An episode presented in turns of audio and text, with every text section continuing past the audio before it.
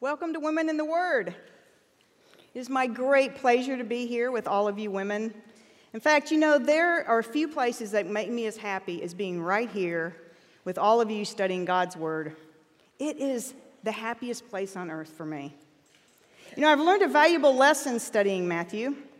See, most of the time when I study the Bible, I like to take a little chunk and I like to pitch a tent and I want to camp there for a while because I like to look at every single word, every single phrase, and I want to dig as many spiritual truths out of that as I can.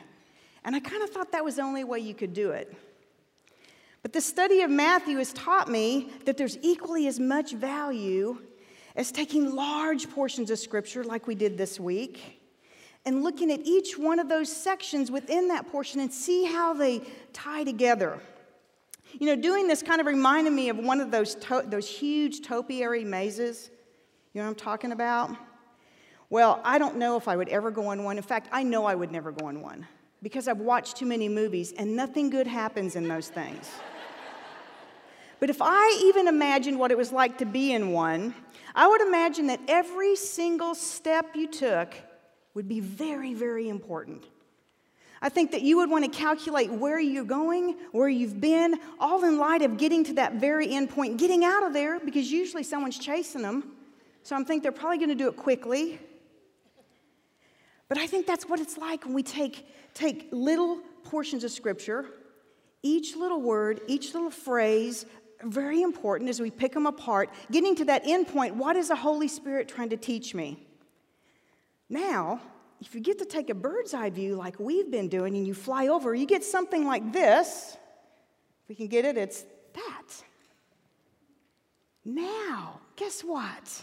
You get to see all those steps tie together and how each step is going to take you to the very end. And that's what we've been doing in Matthew. We've been able to take each section and see how they grow on each other and what he's teaching us from one parable to the next. And we learn even more if we take a moment and we look back at what we were just come from, we came from in Matthew 12. Remember last week, Misty told us that, um, that we was kind of at a, tor- a turning point in Jesus' ministry. Remember that? She said, you know, up until that point, she said that the Pharisees and those evil leaders or those leaders, Jewish leaders, were saying things like, We don't believe what he's saying. He's from the devil. And, and that's where he was coming from when this opens up. So I think when we get in Matthew 13, we saw a lot of spiritual truths, all the way from verse 1 to verse 58. Do you agree?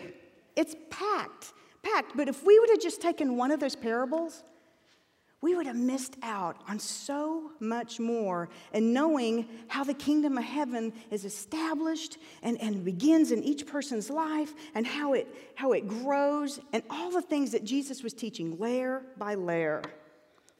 Now, we learned back there that the Pharisees were saying, We want to destroy this guy. And if you look on your verse sheet, the NIV is even clearer. Matthew 12, 14 says, But the Pharisees went out and plotted how they might kill Jesus. The Jewish leaders, they were done playing with Jesus. They were going to try to kill him. But guess what? Jesus is done with them too. And I think he was done first. He knew they had rejected him. And so he's going to start teaching in something called a parable. And that's what we have seven or eight, depending on who you talk to in this one chapter. Follow along. We're going to read that first one in Matthew 13, starting verse 1. It says, That same day, Jesus went out of the house and sat beside the sea, and great crowds gathered about him, so that he got into a boat and sat down. And the whole crowd stood on the beach, and he told them many things in parables, saying, A sower went out to sow, and as he sowed, some seeds fell along the path, and the birds came and devoured them. Other seeds fell on the rocky ground where they did not have as much soil, and immediately they sprang up, since they had no depth of soil. But when the sun rose, they were scorched, and since they had no root, they withered away. Other seeds fell among thorns, and the thorns grew up and choked them. Other seeds fell on good soil and produced grain, some hundredfold, some sixty, some thirty. He who, he who has ears to hear, let him hear. See, Matthew 13 starts out by saying that Jesus went out and he sat by the sea. Now, if we hadn't started like we did by looking back at 12, we might have thought, well, he was just taking a gander down by the sea and taking in some sights along the way just to go sit and have some time alone. But because Matthew 13 opens with that same day, it makes me believe that it's that same day that he was dealing with those knuckleheads he was dealing with in Matthew 12. Because it says that same day he went and he sat by the sea. Now, I can't, I'm only guessing here, but I'm guessing that he needed a little time with the feet of his heavenly father. He was being rejected. He was being persecuted. He was being opposed at every turn. And I think he needed to spend some time at the feet of his heavenly father and be restored and be fed and be nourished by his heavenly father. And so he would build his confidence back up. You know, haven't you ever done that? Haven't you ever just been rocking along? You know, yeah, I'm right in God's will. And things are just going your way, and then boo, you have a little speed bump and then you hit a big, big pothole, and then you have a wall, and that wall becomes a mountain, and then it's just one opposition or one thing after another, and you start to think, wow, am I even in God's will? Well, see, I don't have an ocean to retreat to when that happens to me, but I can't count the number of times that I've taken the trek down the hall towards my bedroom, and the whole time I'm saying, okay, Jesus, I'm glad you live right here. Because if you didn't live right here, I would be so tempted to handle this situation in a way that was not going to honor and not going to glorify you. And I don't want to do that. And then I go in that bedroom and I shut the door and I just lay it all out there in front of him. And I come out of there stronger and more confident and restored because I've spent some time at the feet of my Heavenly Father. I personally think that that's exactly what Jesus needed. But now, where this falls apart completely is how Jesus handles the next part. This parallel, I wouldn't handle this at all. Jesus' alone time is interrupted, and this crowd follows him. But what does he do? What does he do? He just accommodates the crowd. And he jumps into a boat and he uses that as an opportunity to teach.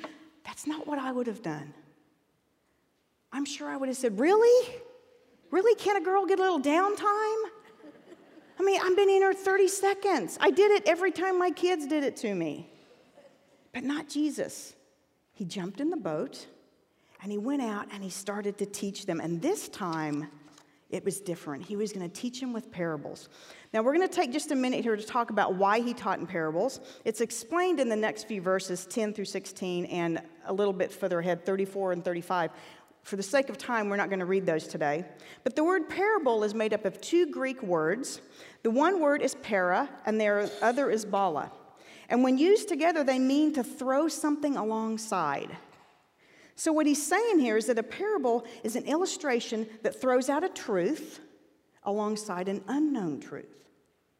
And when they do that, it makes this comparison, which makes it easier for that unknown truth to be understood. And that's what he's doing. So a lot of these parables are the audience he's teaching to fishermen, farmers, different things like this. They're going to understand what he's talking about. And he gave three reasons why he spoke in parables. He said he, could continue, he was going to continue to reveal the mysteries of the kingdom of heaven, and it was going to be through parables. Secondly, he spoke in parables because he wanted to hide them from those guys. He's not, I'm not telling you anymore. I'm going to speak in a way that you're not going to be able to understand it anymore. And thirdly, he spoke in parables because it fulfills prophecy. Look at Isaiah 6, 9 through 10. He actually quotes this in, in Matthew on your verse sheet. It says, And go and say to this people, Keep on hearing, but do not understand. Keep on seeing, but do not perceive. Make the heart of this people dull and their ears heavy, and blind their eyes, lest they see with their eyes and hear with their ears and understand with their hearts and turn and be healed. And the next one on there is also prophecy. And look at it, Psalm 78 2. I will open my mouth with a parable. I will utter hidden things, things from of old. That's what he was doing. See, Jesus preached the word of God, and many people heard him. And he performed miracles, and many people witnessed those miracles. And many of them truly did not perceive who he was or what he was. But the disciples, on the other hand, were privileged to see and hear those truths. Truths that the people of the Old Testament had longed to hear. They wanted to know these truths. Drop your eyes to Matthew 13, 16 through 17. This is Jesus talking to the disciples. I also put it on your verse sheet if you just want to look there. It says, But blessed are your eyes. He's talking to the disciples. For they see, and your ears they hear. For truly I say to you, many prophets and righteous people long to see what you see, and they did not see it, and to hear what you hear, and did not hear it. See, the disciples were hearing the exact same message that the Jewish leaders had heard, but their response was completely different. They saw, they heard, and they believed. And the Jewish leaders, they saw, they heard, and they rejected. And, and because the disciples believed, Jesus says, I'm going to give you more. And the Jewish leaders, he says, I'm not giving you any more. Now, the parable of the sower is the first of these many parables we come in Matthew 13, but it's the only one that doesn't start with the words, the kingdom of heaven is like. And that's because one could say it's, it's almost like it's how the kingdom of heaven begins. It's not how the, it all began, but how it begins for each person. How do you enter into the kingdom of heaven? It begins by the sowing of the seeds of God's word, God's truths. We find them right here in his word. And this parable is also one of the few that Jesus actually explains, which is a beautiful thing. He does it over in 18 through 23. Again, for sake of time, we're not going to read that together today, but I hope that you did it when you were studying because that's where all the answers were. but don't you wish that all of Scripture had an explanation after the section? How wonderful would that be? I mean, the Bible, of course, we'd have to carry it in a wagon because it would be this big, this thick. And we'd have all, of course, be the smartest people in the room. And we wouldn't need the Holy Spirit to, to give us wisdom, discernment. Again, I think I know exactly why Jesus didn't explain everything to us. But he does this parable. And he does one other, as a matter of fact. But I think he does this one because it's so important. Not that the rest of Scripture isn't, but this one's important. It's how we enter in to the kingdom of heaven. He did not want us to mess this up. And this parable, like all the rest of these parables, I think they revealed a little bit of good news and a little bit of bad news. Now, I don't know about you, but whenever someone comes to me and says, Okay, Benita, I've got some good news and I've got some bad news, I always answer the exactly same way.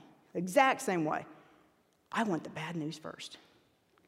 And I do that because it's almost like when I hear the good news after the bad news, it's like you've scrubbed the bad news out of my ears. I don't think about it quite as much. So that's what we're going to do today. We're going to look at the bad news first in each one of these, and then the good news, so we can scrub some of that bad news out of our, our ears. See, in the parable of the sower, the sower is Jesus' disciples which, by the way, includes any of us that are followers of Christ. And the seed is the word of God. And, sent, and we, since we're disciples of Christ, are to sow the seeds of God's word liberally. Sow the gospel liberally. Anywhere. Now, the bet, but that's not all that God's word, but not all of God's word is going to fall on fertile soil. And that's part of the bad news. Some of what we sow is going to fall on hard soil. You know that packed down soil right next to the path? That hard soil represents the hardened hearts. They don't understand the truth at all. And because that word just sits there and it's never taken in, then Satan will come along, the evil one, it calls it, will come and just snatch it right away. Some of that that we sow is going to fall on rocky soil. Now, that, they understand it, and the roots, but they never really grow roots. These are shallow hearts that hear the word, but because they never kind of grow strong or deep roots, they kind of quickly wither away, especially when they're faced with a little persecution or some rejection or some trials that come along. Thirdly, some of what we're going to sow falls among thorns. And thorns are, and, and when it's planted there, the thorns are going to choke out that word. Now, these are the worldly hearts. They hear those truths, but what's been planted there, it just kind of gets squeezed in and choked out by all the worries of the world. By the worldly things. Jesus specifically says worries and wealth. It just, they are simply more worried about worldly things. And so the word never grows there. Now, as discouraging as that may seem, I don't want you to be dismayed because remember, we're going to have good news after all of our bad news. And there is some good news because you know what? Some of those seeds of truth that you sow are going to fall on fertile soil. Some of them are going to fall on hearts that, that are prepared and they're fertile and they're ready to hear the word. And those, Jesus says, those seeds are going to produce a bountiful harvest. And I thought it was interesting. He goes on to say that there'll be a kind of a varied result with the harvest hundredfold, sixtyfold, thirtyfold. Why say that? Well, he doesn't really explain why he says it, but to me, it almost makes me think you know, we're not supposed to compare our harvest with someone else's harvest. Did our sowing produce more of a harvest than someone else's? I don't think he wants us to do that. I think to him, it's all bounty. Some just more bountiful than others. Now, the difference in the results are not in the seed, because the seed is the gospel and it's truth. It doesn't change, that never changes. But the, the difference is where that, that seed is going to fall the soil it's going to fall on. The, ind- the difference is in the individual's heart who hears the word. That leads us to two pieces of really good news I have to share with you. First, we don't have to wonder about what the truths are that we're going to share. Because guess what? God's already revealed them to us. And because His truth doesn't change, it's not going to be different tomorrow. It's the same truth.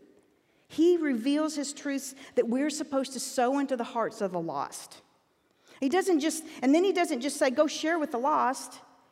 He gives us the words to share with the lost. This is what I need you to tell them. And lastly, another piece of good news Jesus never said, sow my truth with everybody, and then I want you to go home and just worry and worry about whether you did a good enough job. Is anybody going to hear it or understand it? I don't know if they're going to be saved. That's not your job. See, Jesus says, Leave the results of the sowing to me, leave them up to God. Let Him deal with the results. Just do what you've been called to do. Now, also, for any math nerds out there, I don't want you to think that God's saying, or Jesus is saying, that only a fourth are going to understand and receive the, become, that's only fertile soil. He's not saying that. What he's saying is a majority of who you tell the seed or the truth to, they may not receive it. It may not be received positively by, by a majority of people. But you know what? We're supposed to keep on sowing it. That doesn't matter. The results don't matter. It's, it's that you continue to pour truth out into a lost world. Now, Jesus doesn't stop there. He quickly moved right into the next parable, and re- it's recorded in Matthew 13 the parable of the weeds. Now, some translations call this the parable of the tares. It's exactly the same. This one does open up what the kingdom of heaven is like, unless you're reading from the ESV like I am. It says the kingdom of heaven can be compared to, which is the same thing. The last parable told one, how one enters into that kingdom the next three parables are going to explain how the kingdom of heaven grows. So let's, um, let's read the next few verses. I'm going to start at 24 and read through 33. And there are three parables that we're going to discuss. He put another parable before them, parable before them. The kingdom of heaven may be compared to a man who sowed good seed in his field. But while his men were sleeping, his enemy came and sowed weeds among the wheat and went away. So when the plants came up and bore grain, then the weeds appeared, and the servants of the master of the house came and said to the master, Master, do you not, did you not sow good seed in your field? How then does it have weeds? He said to them, An enemy has done this. So the servants said to him, Then do you want us to go and gather them? But he said, No, lest in gathering the weeds you root up the wheat among with, uh, along with them. Let both grow together until the harvest, and at harvest time I will tell the reapers, Gather the weeds first and bind them in bundles to be burned, but gather the wheat into my barn. He puts another parable before them, saying, The kingdom of heaven is like a grain of mustard seed that a man took and sowed in his field. It is the smallest of all seeds, but when it's grown, it is larger than all the garden plants and becomes a tree, so that birds of the air come and make nests in its branches. He told them another parable. The kingdom of heaven is like leaven that a woman took and hid in three measures of flour till it was all leavened. now, the parable of leaven is the other parable that is explained, and that's over in 36 through 43. Again, We're going to skip reading that together for the sake of time. But in the parable of the weeds, Jesus is again using the illustration of a sower sowing seeds. But this time the illustrations are a little different. The sower in this parable is Jesus. And the field in which he's sowing the seeds is the world. And, and the, seed that, the seed that he's sowing out are the believers, the, the disciples, us. He sends us out into the world to share the gospel to a lost world. And this parable, as well as the parable that we just read, and the parable of the leaven and the mustard seed, all come with good news and bad news. See, first, the bad news, I think, is that there are weeds even listed here. Because those weeds are counterfeit Christians. And those counterfeit Christians are the one, counterfeit followers, those are the ones that the evil one has sown alongside the, Jesus' true disciples. The fact that the parable has to include weeds sown tells me that when the evil one failed to stop the planting of the seed back in the sower, when he sowed it, he's not finished. He doesn't just stop there. He's going to look for another way to slow the gospel message down or to stop it completely. He finds another way to slow that growth of the kingdom of heaven. And his method of choice in the parable of the weeds is that when Jesus sows a true disciple that's going to share the gospel, he's going to sow a counterfeit disciple that's going to hopefully confuse that gospel. Now, to understand this parable a little bit better, we need to know exactly what type of weed was being sown here. See, the weed that Jesus is referring to here is called the darnel weed. And it's used here in this illustration for a very good reason. Because at that time, the darnel weed, it was very well, it was very well known, very common. In fact, it's very well known out through, throughout history, even today. And it's known because this weed is extremely toxic. Extremely toxic. In fact, if you consume just a little bit of it, it'll make you very, very sick. But if you consume a lot of it, it can kill you. It's, it's deadly. Now, the other interesting, th- interesting thing about darnel weed is that the seeds look exactly like wheat seeds. In fact, they look so much alike that it's been called wheat's evil twin. See, this weed is so bad. I read one biologist said that when there is darnel weed, there is treachery and toxicity. I know exactly why Jesus was using this. They knew about this wheat, it grew in their wheat fields. And so, even when these seeds begin to grow into immature plants, even at that point, the immature plant of the darnel weed looks exactly like the wheat plant. So, if they were going to try to weed the, the, flat, the wheat fields at that point, they would have no way of knowing which was the wheat and which was the darnel. It'd be like sending my husband out in early spring to weed the flower bed. You don't do that because you will have no perennials left. he thinks perennials are weeds and he just pulls them all up. And that's what these looked exactly alike. And then as the plant begins to grow and they mature, now they start to look different. And it would be the time that you would want to separate them. Well, guess what? Now the darnel weed has intertwined its roots with the wheat. And if you go trying to pull the darnel weed up, you're going to pull up all the good wheat as well. See, that's why Jesus said they should leave the darnel. Leave that for the harvest. Because at the harvest, the plants could be easily separated they could they'd know what they look like, and they could separate and bundle that darnel. They could burn it, and it wouldn't cause any more problems with people or animals. And then they could take the wheat and they could thrash it and winnow it, and they could put it in the barns for safety. Now, the way that we're going to be able to stand firm against the counterfeit Christians planted in our lives is we have to know God's word. And I know I'm preaching to the choir because guess where we are today? We're doing exactly what He's told us we need to do. We're studying His Word. We're getting it straight in our head. You know, this parable reminded me of an incident. It happened back at TCU in uh, 1999, and it took place on the Amon Carter Field, the Amon Carter Stadium field, and it's called the Battle. It was during the Battle of the Iron Skillet. Now, the Battle of the Iron Skillet is a yearly matchup between the TCU Horned Frogs, go Frogs, and the SMU Mustangs over in Dallas. And legend has it that one year, 1999, while the band was on the field, they always end up in what's called the Diamond M, kind of like this, that they had carried rye seeds in their pockets.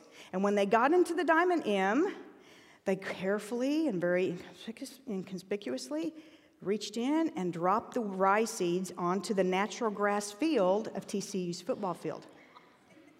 And of course, the whole second half, the football players helped trample it in and get it planted really nicely down into the grass. Now, because ryegrass grows significantly faster and greener, it didn't take long for the horned frogs to know that they had been pranked by the SMU, SMU Mustangs. It looked like that. you see the diamond M? That's the ryegrass right there. Now, I am in no way at all saying that the SMU Mustangs are the evil ones or that the TCU Horned Frogs are the true disciples. We're going to leave that up to Jesus to judge. But I think you get what I'm trying to say here, don't you? See, like rye seed, ryegrass, false Christians and false doctrine can so easily just be planted right around you. And it takes a little while. It takes a little while as it takes root and it starts to grow. But as it starts to grow and mature, it becomes a little more obvious that it's there. And the longer it grows, the more complicated it gets to get it out, out of your life. It gets messy and complicated. Look at your verse sheet at 2 Peter 3:17 says, You therefore, be, beloved, knowing this beforehand, take care that you are not carried away with the error of lawless people and lose your own stability. And then I look at Romans 16, 17, and 18. I appeal to you, brothers, to watch out for those who cause divisions and create obstacles contrary to the doctrine that you have been taught. Avoid them, for such persons do not serve our Lord Christ, but their own appetites, and by smooth talk and flattery they deceive the hearts of the naive. Jesus is giving his disciples, us included, fair warning. So we're being warned that we need to be alert, we need to know the scriptures like you're doing right now, and don't be naive. Test everything alongside the scriptures. This is important. It was important then. I think it's increasingly important now. I think the false teachers have become craftier and more subtle as age as this time has gone on. It's harder and harder. And you become the wrong one and the bad one because you've taken a, a, a stop, you've stopped to take a look at it and compare it to something. You've questioned it. But that's what we're called to do. We have to know and understand God's word. Now, we also learned in the explanation of the parable that the harvest of, the, of this parable, that the harvest refers to the judgment that will come when Jesus returns. Just like the harvest, the farmers at that time knew it was best to leave the harvest up to the experts, and they knew that by that time they would be able to cut it. They could separate the darnel weed, the evil twin, and, and burn it, and then they would take this, the others and they'd store it in the barn. And Jesus says that's exactly what's going to happen at the end of the age. He and his angels he says, will, will separate the true disciples from the false disciples. And the false disciples will be burned in the fire, and the true disciples will be shining like the sun in the kingdom of heaven. It says, it says the fiery the fiery furnace. I, it always reminds me, my daughter watched Chitty Chitty Bang Bang, for, Bang Bang for years, and she'd always try to say the part of, the fiery furnace. And so whenever I read that in the scripture, I always want to read like, it's going to the fiery furnace. I think that's how Jesus said it, but that's what it makes me reminded of. You know, they all agreed in the mustard. We go into the next two parables. We have the mustard seed and we have the parable of the leaven. The mustard seed, um, they all have, these are not explained. There are so many diff- different ideas and thoughts on these, but they all agree that the mustard seed is used to illustrate the growth of the kingdom of heaven. They agreed on that because the mustard seed grows very quickly. In fact, it'll grow into this big, tall plant, almost like a tree, and it does that in one season. So it grows very quickly. Now, I've had people say, but Vanita, the mustard seed is not the smallest seed. Orchid seeds are smaller. I even had pictures shown to me. And, and they're right, it is smaller. But remember, Jesus is using a known fact with his audience alongside an unknown fact in this parable. And for these farmers, they didn't plant orchids. They had probably never even seen an orchid. But the smallest of the seeds these farmers were using were the mustard seeds. So for them, it was the smallest one that they knew and they had been using. And as I mentioned, it grows very quickly into this plant that has branches, actually, like a tree, so big it says that the birds can nest in its branches. Now, most people agree that, that the mustard seed represents the rapid growth of the kingdom of heaven, that would have a very small beginning and it would grow quickly into this big entity. But there are a couple different interpretations of the birds nesting in the, in the branches of the mustard plant. Now, one of those interpretations happens to be kind of bad news. So, some believers, or some believe that this illustrates the growth, uh, that the growth that happens would leave it open for unbelievers to nest. Unbelievers to, and that's where the birds come in. They, they say that they're the ones nesting in the branches. In essence, they're saying that the rapid growth of the kingdom of heaven would make it possible for sin to enter in and, and like pride and power, power struggles to thrive within the kingdom of heaven. Now, the other interpretation of this actually is kind of good news. So we're going to hang on to that for just a minute and go, go back to the last piece of bad news that we find in these parables, and that is in the parable of the leaven. See, there seems to be two camps here as well of interpretation of, of this parable one good, one not so good. And um, again, no explanation. But the bad interpretation of it is that the parable of the leaven illustrates sin or evil. And those that believe that use the fact that in the Bible, for the most part, leaven, or also known as yeast, is usually represents sin. It frequently illustrates evil being added to something and how, in this case, they're saying it's false doctrine, that false doctrine can be added into the kingdom of heaven. Now, using that interpretation leaves us with a bit of bad news see that is that once the kingdom begins to grow, false doctrine can be introduced by false teachers, and it will eventually permeate throughout the kingdom. So, like leaven, they're saying false doctrine has the ability or the potential to permeate and corrupt the gospel message. It's not very good news, but guess what? There is good news here. See, of first, all three of these parables illustrate the growth of the kingdom. And you know what that tells me? That once we sow God's gospel, God's word, the kingdom grows. See, I don't think Jesus would have even talk about growth if, if he didn't expect it to happen. And then, secondly, Jesus could have used any method to spread the gospel, but guess what? He chose his disciples, he chose us. What a brave idea. I mean, he, it's that bit of good news never ceases to amaze me that he would let all of us participate in, in growing his kingdom. We get to be included in his master plan. And the third piece of good news here I found is in the parable of the mustard seed. Remember, I told you the two main interpretations that, that there was one that was good? Well, this is it. Some say the birds represent abundance. But they'd say, say it doesn't represent evil. I don't know. There are two camps. They say the kingdom of heaven, which Jesus says is like a mustard seed, has the potential to grow quickly and abundantly. I think either one of those ideas have great spiritual truths to us. And since it's not explained, we can just take whichever one we want. You know, there's a second interpretation of the parable of the leaven, which is the last piece of good news in this section where the first one spoke of evil being introduced and how it would per- eventually permeate into the kingdom. See, the other interpretation uses the same quality of leaven, but in, it illustrates something good. See, leaven by its nature, when introduced to dough, any of you that bake bread or cinnamon rolls, I would love to know who you are. But you know that when you put yeast into dough, it starts to grow, and there's no way you're going to stop it once it's in there. See, I think that's exactly what they're saying here. That he's saying that the, this interpretation uses leaven to say that this gospel is so powerful that when you share it, it's going to permeate and spread throughout the world. Nothing's going to stop it. You know, I want to continue reading. We're going to read the next few very short very short verses, but I think they're very important parables. There are three of them.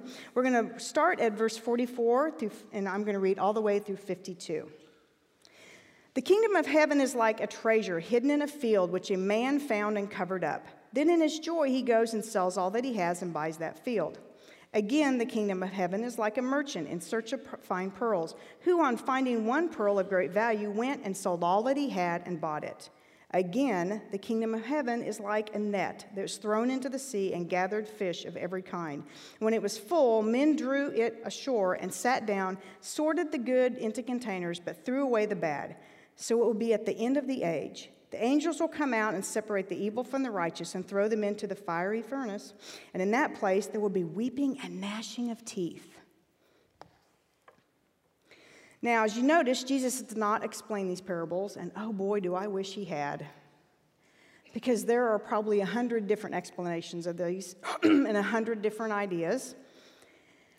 But because of that, I had to kind of settle on one for each one of them. In the parable of the hidden treasure, the one that made the most sense to me is that the hidden treasure represents the nation of Israel, God's treasured possession. We see it referenced back in Exodus. Look at Exodus 19:5 on your verse sheet. This is when Moses is on Mount Sinai and God tells him, "Take this message to the Israelites." He tells them, he says, Therefore, if you will obey my voice and keep my commandment, you shall be my treasured possession among all people, for all the earth is mine. See, God is calling the nation of Israel his treasured possession, and Jesus refers to them in these parables as his treasure as well. And the man who sold everything in this idea, this thought on this parable, is that is Jesus, the Son of Man. Because, and one reason he came to the world was to redeem Israel, but another reason was to redeem us as well. And what exactly did Jesus give up to purchase the Jews and all of us? Look at 2 Corinthians 8 9 on your verse sheet. It says, For you know the grace of our Lord Jesus Christ, that though he was rich, Yet for your sake he became poor, so that, that you, by his poverty, might become rich. He became poor for us. And the Philippians 2 5 through 8 reveals even more of what he gave up. Have this mind among yourselves, which is yours in Christ Jesus, who, though he was in the form of God, did not count equality with God something to grasp but he emptied himself by taking the form of a servant, being born in the likeness of men. And being found in human form, he humbled himself by coming obedient to the point of death, even death on a cross. See, that, that, that, far, that person, that, came, that man that came to buy that treasure was Jesus, and he paid the highest price. He paid with the death on a cross. And in the parable of the pearl, again, no explanation. But I think the interpretation that makes the most sense here is that the pearl is the church. Now, some say that the pearl is the kingdom of heaven. I don't know. I don't know because he doesn't tell us. They both, but they both agree on this. They agree that on those two interpretations, they both agree that the merchant who sold, who sold everything to buy that highly valued pearl, whether it's the church or their kingdom of heaven, is Jesus. And we just saw he paid the highest price to redeem those who would believe and reestablish his church or his kingdom. Now, in the parable of the net, the kingdom of heaven is compared to a large net. It's commonly called a dragnet. In fact, there are some translations that call it the, tr- the parable of the dragnet. But um, the dragnet, a dragnet is a large, large fishing net and it would be drag they would drag it in the water and it would bring in all these fish and they could pull it into the boat and then they would haul it up onto the shore and they would separate the fish. And they would throw the good ones into baskets and they would put the others they would just throw the other fish away the bad fish. See jesus explained that that's what's going to happen when christ returns to establish his, his kingdom. Now the bad news in these sets of parables is that there will come a time when everyone will be judged they're going to be judged. God is going to separate the true believers from the unbelievers. And that's not actually bad news unless you're unbelievers. And there are a couple of pieces of good news here as well. First, although Israel may be God's treasured possession, Jesus came to, re- to redeem both the Jews and the Gentiles. And you know why that's good news? Because we're Gentiles.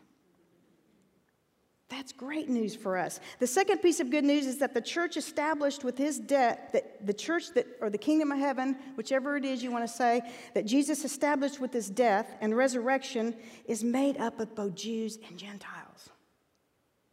He includes both. Look at Romans 1:16 on your verse sheet.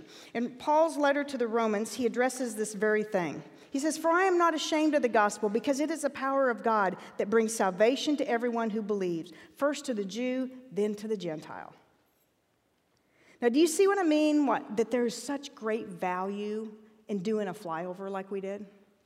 We got a bird's eye view of all of these parables. Yeah, we had to run through them pretty quickly, but we were able to see all these truths that Jesus tied together and he, he was teaching them so many different layers of what the kingdom of heaven is like.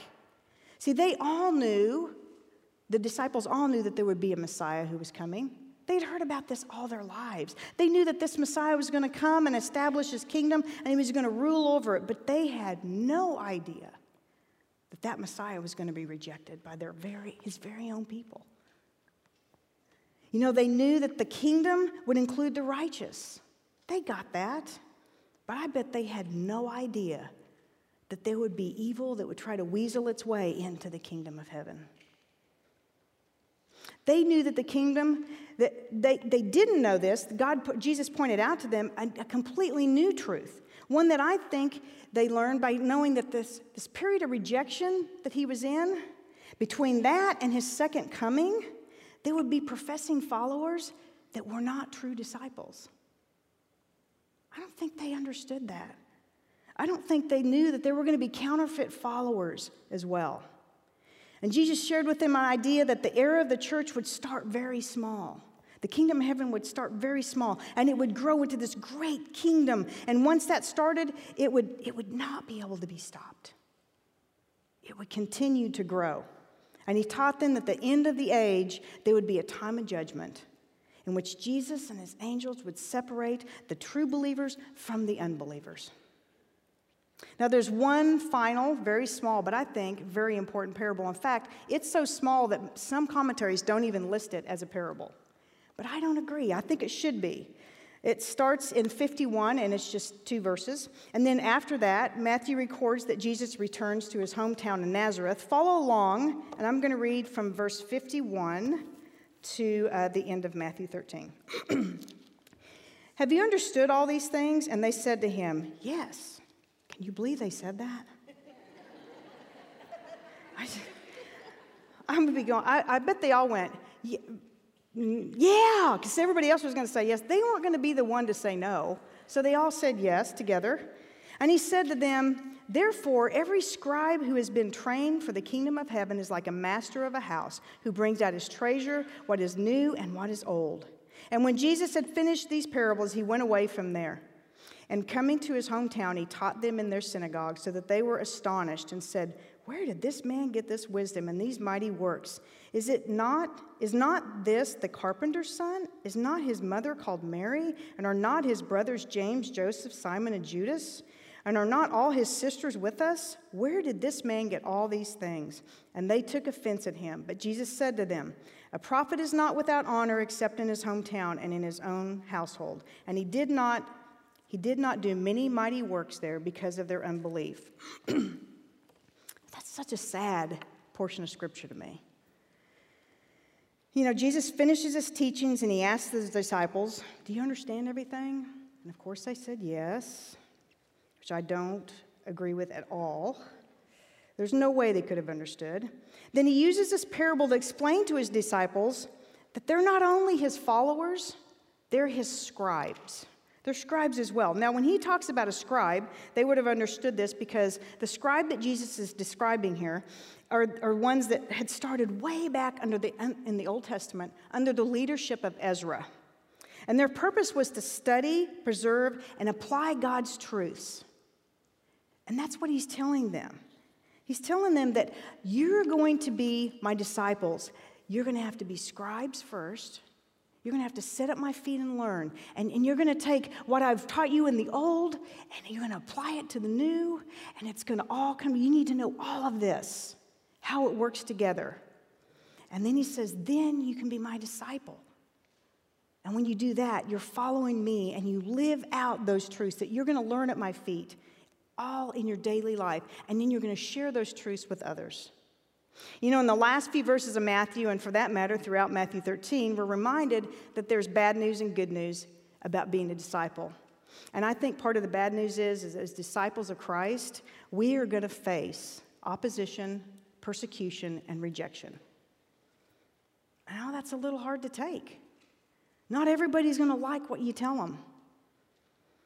But it always helps me to know ahead of time if there's going to be a problem, right? Don't you know? Isn't it that way for you? If you know, hey, you're, this is going to be probably going to happen, and you just set your mind on if it happens, then you don't have to be unexpected. It doesn't side, blindside you. He says you're going to have problems. Look at, look at 1633, John 1633 in your verse sheet. He gives us that, and then he gives us good news. He says, I have said these things to you that in me you might have you may have peace. See, in the world you will have tribulation. But take heart. I've overcome the world. You're going to have tribulation. You're going to have problems, but I've overcome this world. You know, just like Mama said, Jesus says you're going to have days like this. Aren't you? You're going to have days of rejection, persecution. You're going to hit one brick wall after another. But we get to pay, face it with peace, with, with Jesus' peace that He gives us. You know, we can face this because we have some good news. We have three pieces of good news, I think. First, we're called to share the gospel with everyone we meet and leave the results up to God. You know, everybody I know is trying to figure out what their purpose is in life. Guess what? If you're a follower of Christ, you can quit looking. You've already got your purpose. Your purpose is to share the gospel. So get down to the business of sharing God's gospel with everyone you meet. And the second part of that good news is guess what? You don't have to fret about it. You don't have to fret if it lands on rocky hearts or, or hardened hearts or fertile hearts. Well, you don't have to wring your hands. He says, Sow my word with everyone you meet along your path, in, on, and around your path. Just sow my words and leave the results up to me. I'll take care of it. How many deals in life do you get like that?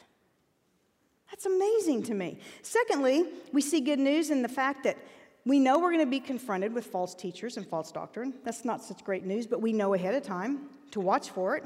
And God gives us His word so we can stand firm. Not just any old word, His very own words, so that we can withstand and stand firm against these false teachers and we can and keep pouring truth where they're pouring faults. We don't have to rely on our own words or our own wisdom. Thank goodness for that. Am I right?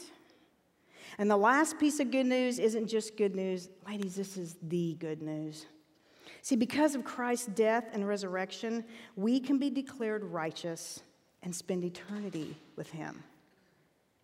See, if you're in Christ, you can be sure that at that final harvest he was talking about, where the unbelievers are separated from the true believers, you're going to be standing in the group of true believers.